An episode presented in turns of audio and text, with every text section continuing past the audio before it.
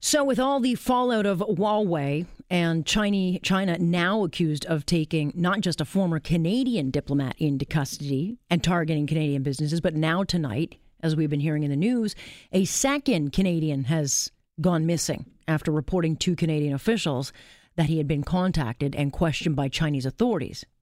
Hopefully, he's sleeping or something, but it is a concern. But there have to be a lot of quiet moves being made behind the scenes, certainly. The Liberal government has pretty much said you travel at your own risk. British Columbia has now pulled out of a trade mission to China. Alberta says it's still planning to go in March, March, but it could change. This is the kind of thing that'll, you know, day to day will be assessed.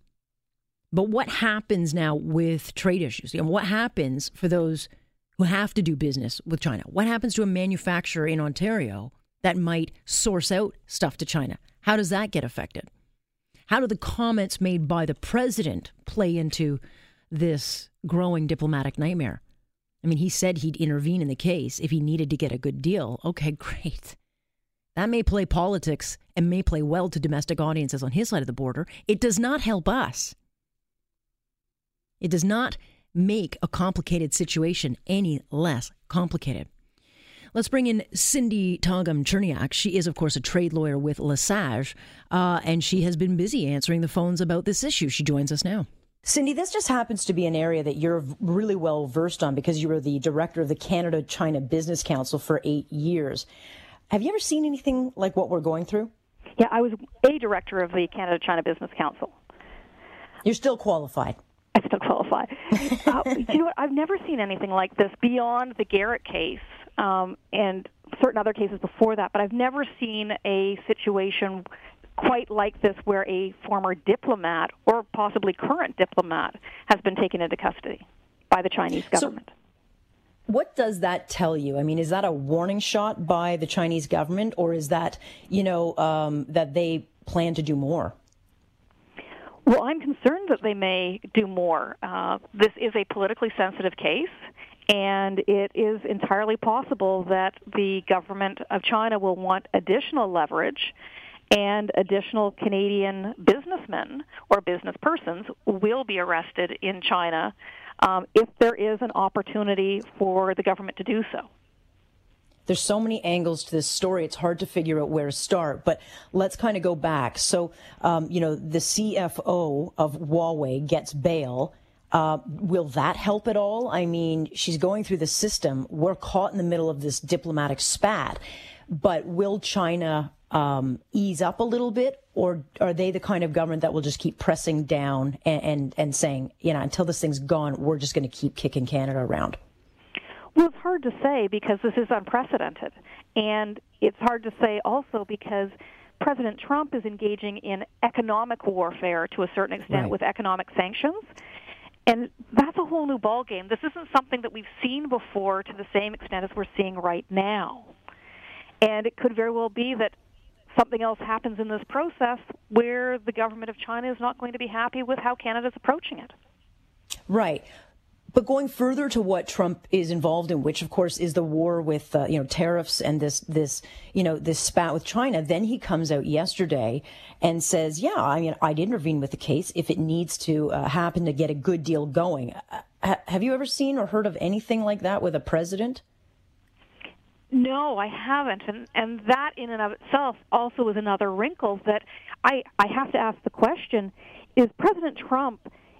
Engaging in economic warfare with both China and Canada because President Trump, Trump's decision or the U.S. decision to go after the CFO of Huawei uh, brought Canada into it. And it has resulted in Canada having a diplomatic spat with China at the same time. And because this individual is caught within the Canadian justice system, it could very well be that we're punished for decisions that are being made by the U.S. government, which is really unfair. Right. Well, yeah, and it's, I think, um, unprecedented, but I can't imagine that the Department of Justice would carry out, um, you know, an arrest or, or, push for the arrest of someone and, and order an extradition of her, uh, only to turn around and use it as a negotiating tactic in a trade deal.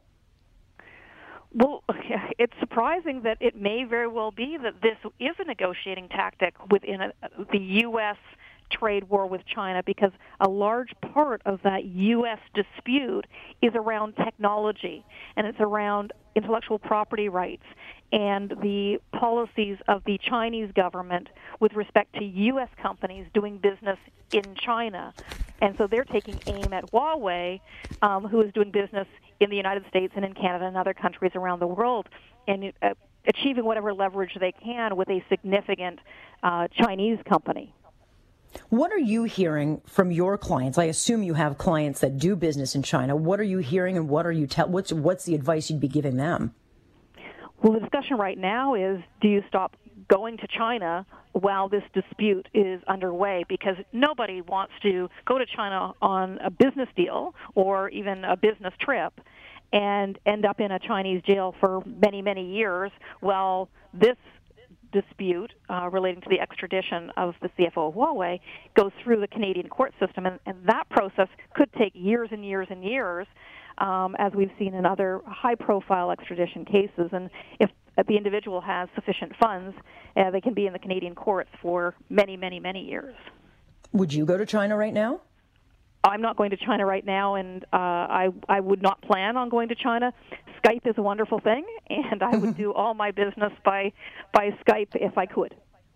Okay. And so then how does this look in a few years? I mean, if you're telling me this is going to take that long or could take that long, and knowing how the court systems work uh, in this country, it can very much take that long. I mean, we've seen Canada Goose take a hit. Um, we know that Apple is being targeted by the Chinese government. I mean, th- this. Uh, the financial implications here, not to mention the security um, and anything else that can happen between China, the U.S., uh, it, it, actually is quite frightening if you kind of step back and look at the big picture. Well, you really do have to step back and look at it. This is a new form of warfare. This is economic warfare, and using economic sanctions and legal tools to achieve trade related and business related results. And what President Trump wants is the US, the Chinese government to change its policies relating to technology transfers and U.S. businesses doing business in China uh, and achieving greater market market access for U.S. goods and U.S. services and U.S. financial services in the Chinese marketplace. And he is taking steps that are unprecedented in order to create the leverage, just like the threat against Canada to impose 25% duties on cars and putting 25% tariffs on steel and aluminum. He is taking advantage of the opportunities that present themselves to him to create leverage for a U.S. China deal. Yeah, it's quite staggering. I mean, BC has uh, has now pulled out of a scheduled trade mission to China. Alberta says it is still planning to go in March, but I I can only imagine that that is kind of a taking it day to day. Correct? I would take it day to day if I was the government of Alberta and would watch this very carefully. It's entirely possible that come March, the U.S. and China have resolved their differences and the extradition request is dropped. It could very well be that they haven't reached uh, a solution satisfactory to President Trump, and uh, both sides will be looking for additional leverage. Yeah, and the Liberal government has pretty much kind of said at this point, you know, you travel at your own risk. They're not really putting in a ban yet. That may change, of course, hour to hour. Um, but we have a lot of people over there in, in diplomatic uh, areas and that. Sh- should they not be pulling people back and saying, get out? Well, it's it's a very hard decision to make, but uh, we need to have our embassy staff, We need to have our consulates staff, and they do have diplomatic immunity. They shouldn't be arrested.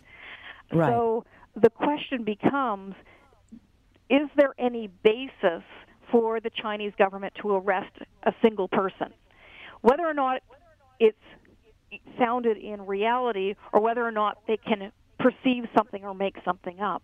And on the side of it may be perceived, it may not be real, but there is an opportunity for leverage, those are the people that you would not want to travel over to China right now. Yeah, I mean, you know, I knew that this, we knew that this was going to be a big story. Um, didn't quite know, I think it was going to be this big because uh, we are in uncharted territory. Well, it is surprising to me that the Trudeau government got themselves into this mess. Um, they is that who I, you I, blame for this? Pardon me? Is that who you blame for this? To a certain extent, yes. I mean, it is much more President Trump's fault, and right. it is, you know, with the arrest of the Canadian diplomat, it's much more China's fault. But Canada could have avoided this particular issue. John Manley has indicated we could have, oops, by mistake, uh, we didn't catch her at the Vancouver airport. that was one option. But another option that oh, I'm surprised they didn't even consider is having the Canadian ambassador to China give word to the Chinese government that this was underway. So um, the CFO didn't travel to Vancouver on that day, so we could not arrest her. If if we had only given the heads up so that the travel didn't occur, no one would have known whether or not we'd done that or not, and we wouldn't be in the mess that we're in right now because we're caught in the middle. And once the process got started, it's very difficult to undo uh, and stop the process. It's it's not within Canada's control right now. Yeah, I mean, it's fascinating. A lot of people kind of raised an eyebrow at Manley's comment, and now I think a lot of people are saying, oh, geez, maybe he was right. But then maybe the Canadian government was just blindly naive that um, they could nice their way around this, play by the rules, and now um, we'll all pay for it. Well, I don't think that they saw it as the economic warfare that it is, and they didn't see, in my opinion, that maybe we as Canada are also a target because we have a better trading relationship with China right now, and China does say from time to time that, well, we still have a great friend in Canada, and we'll do business with Canada as opposed to doing business with the United States. The U.S. could have seen an opportunity to say, you know what, we're going to put a chill on your relationship. We're going to go forward. We're going to negotiate our deal, and then all of a sudden we'll be the best friends of China and Canada. You're going to be in the doghouse for a really long time, just like you are with Saudi Arabia. Well, I guess uh, if you thought you weren't going to be busy in the new year, I think you were wrong. We are going to be busy in the new year, and yeah. uh, it's going to be something new and different, and uh, we won't see it coming. No, but we'll talk to you often, and I thank you for your time, Cindy. Thank you very much. That is Cindy Todgham Cherniak. I did actually speak with her earlier today because uh, she had to get on a flight. Um, and, you know, I'm pretty, and of course, as soon as, as the second Canadian went missing, I got an email from her. So we will be talking to Cindy, I think, quite a bit, and we will rely on her expertise as we maneuver our way through this. So she's very valuable. And I'm Alex Pearson. This is Global News Radio.